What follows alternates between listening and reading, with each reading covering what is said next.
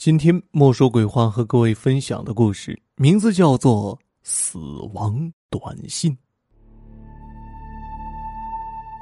二零零二年五月二十四日，省报刊登了一则消息：最近接到群众的匿名举报，原三通市财政局局长耿长存存在严重的贪污受贿问题。这次反腐大检查，正当检察部门准备调查他时。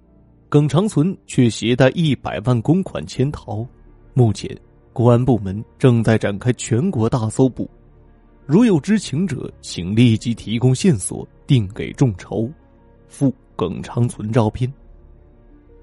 包金明看完报纸，把报纸往沙发上一扔，脸上露出了狡黠的笑容，心想：嘿嘿，我这举报的多及时啊！你们慢慢的去搜捕吧。这包金民呢，是三通市财政局的副局长，和耿长存的关系还不错。耿长存被通缉后的第二个月，包金民就被提为了正局长。当了正职，当然更忙了。这工作忙，应酬也多。七月十四日那天晚上，包金民正在本市最高档的酒店天宏大酒店里，陪省里下来视察的领导吃饭。包金民正和领导聊得起兴的时候，突然腰间的手机滴嘟滴嘟的响了起来。他掏出手机一看，原来是老婆的短信：“家有急事，请速回。”哎，不就是想叫我早点回家吗？用不着骗我呀！何况在这节骨眼上，我能走得了吗？这样想着，包金民不动声色的把手机放进了套里。可是，才过了两分钟，手机又响了起来。他不耐烦的打开手机一看，顿时脸色就变了。只见短信上写着：“家里被盗，保险柜里的五十万元现金不翼而飞，速回。”这下，包金明觉得事情严重，但又不敢声张。他陪着笑脸说：“呃，各位领导啊，家里有点急事，我先走了。”你们继续喝啊，然后对司机小陈说：“今天我自己开车，你陪领导多喝几杯。”说完就急匆匆的走了。包金民走出酒店，想打个电话跟老婆说，千万不能报警，可家里的电话怎么打也打不通。于是他开着车就往家里直奔而去。包金民的小区别墅在市郊。从市里到那里要经过一条偏僻崎岖的山路，就在车到那山路口时，包金民的手机又传来了接收短信的声音。他心里觉得奇怪，这段山路是电信的盲区，从来都没有信号啊，怎么会在这里收到短信呢？他打开手机，当场吓了一跳，只见那短信的字体是红色的，写着。死亡短信，恭喜你进入了死亡地带，后面还跟着一个血淋淋的骷髅头图案。就在这时，突然阴风乍起，几声响雷过后，紧接着就下起了倾盆大雨。包金明感觉后背发凉，他急忙加大了油门，想尽快的离开这是非之地。可是，这时候，奇怪的事情出现了。前方的路突然出现了三个分岔口，这条路从来没有分岔口的，难道走错路了？包金民心里恐惧到了极点，他迅速的倒车想往回走，可后面的路被一块巨石给封死了。这时手机又响了，又是一条短信：“条条道路都是通往地狱的，没用了，你是跑不掉的。”他看完短信更加惊恐，只觉得浑身发毛。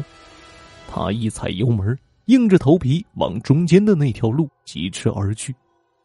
很快，他就看到了那个熟悉的小山头，他的心一下子提到了嗓子眼儿。怎么会开到这里来呢？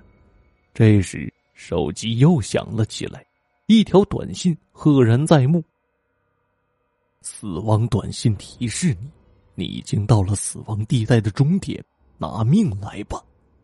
跟在短信后的骷髅图案不断的冒出鲜血，包锦民一看，一颗心狂跳不已，接近疯狂的喊叫着：“不，不，我不想死，我不想死啊！”说完就把手机往车窗外扔去，可那手机就像是粘到他手上似的，怎么也扔不出去。突然，又刮起了阴风，只见阴风起处，透骨彻寒。紧接着，小山头上传来了惨烈凄厉的哭声：“包金民，杀人偿命，拿命来吧！”拿命来吧！包金民吓得魂飞魄散，把油门踩到了最大，车子沿着山路飞奔起来。四周出奇的安静，约莫过了十分钟，包金民再也听不到哭叫声了。他把车停了下来，大口大口的喘着气。这时，手机又响了起来，短信自动显示。包金民，你抬头看看吧！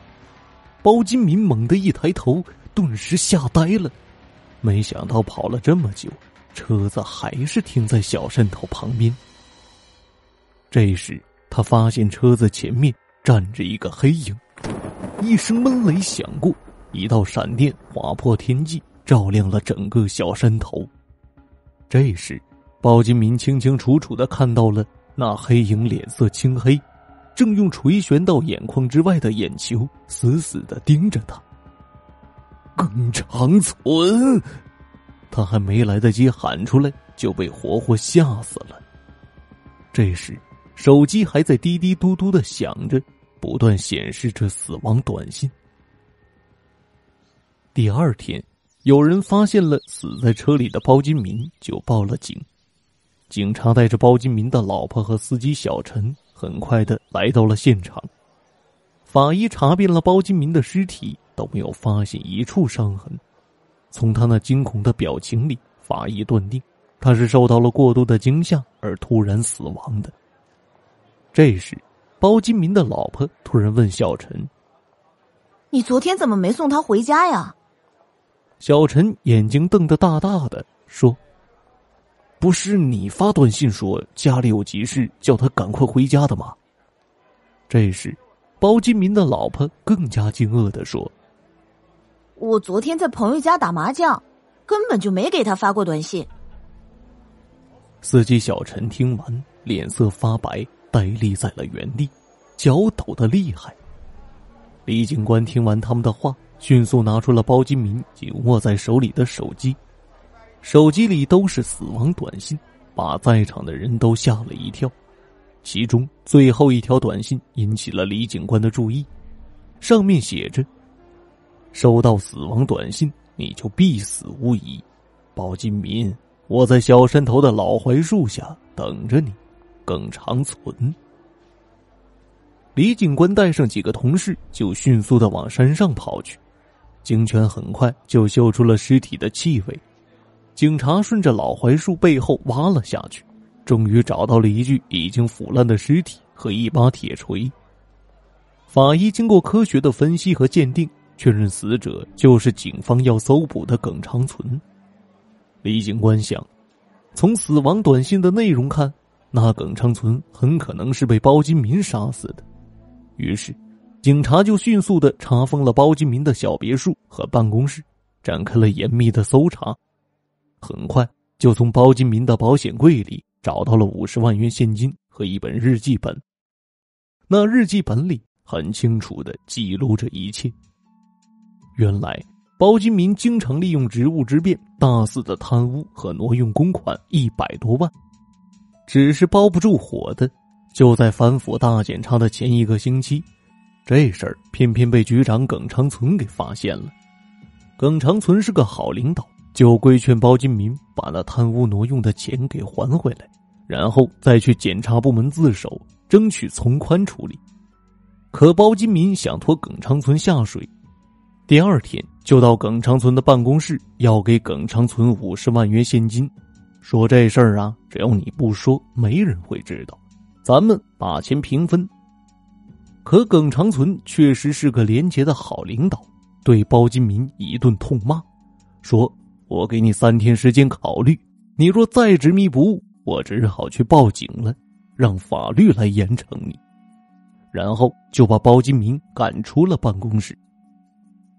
再说那包金民财迷心窍，回家后左思右想，一条狠毒的计划就在他的心里诞生了。那天晚上，他假意说要去检察部门自首，把耿长存给骗了出来，然后在这偏僻的山路上用铁锤把耿长存打死，把尸体埋到了小山头的老槐树后面。回到市区后，包金民就用公用电话给检察局打了匿名举报电话，说耿长存贪污受贿一百多万，这样他既可以把自己贪污的公款赖到耿长存身上，吸引了检察部门的注意力，又造成了耿长存携带巨款潜逃的假象。只要他们找不到耿长存，那就是万事大吉了。包金民这计划真可谓是恶毒之极。就连耿长存死了，还要替他背黑锅。可是包金民万万没想到，一条死亡短信不仅让他魂归地狱，还让他的罪行彻底的曝光了。至此，五二四特大搜捕案终于真相大白。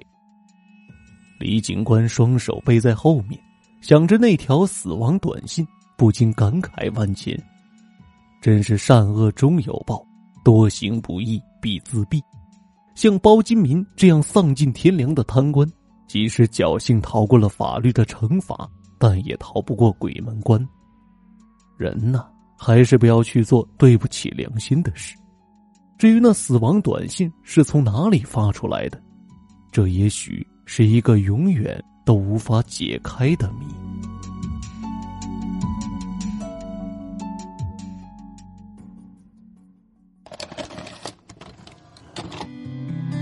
固执押韵的排比，固执幼稚的听众朋友，死亡短信的故事就为您播讲完毕了。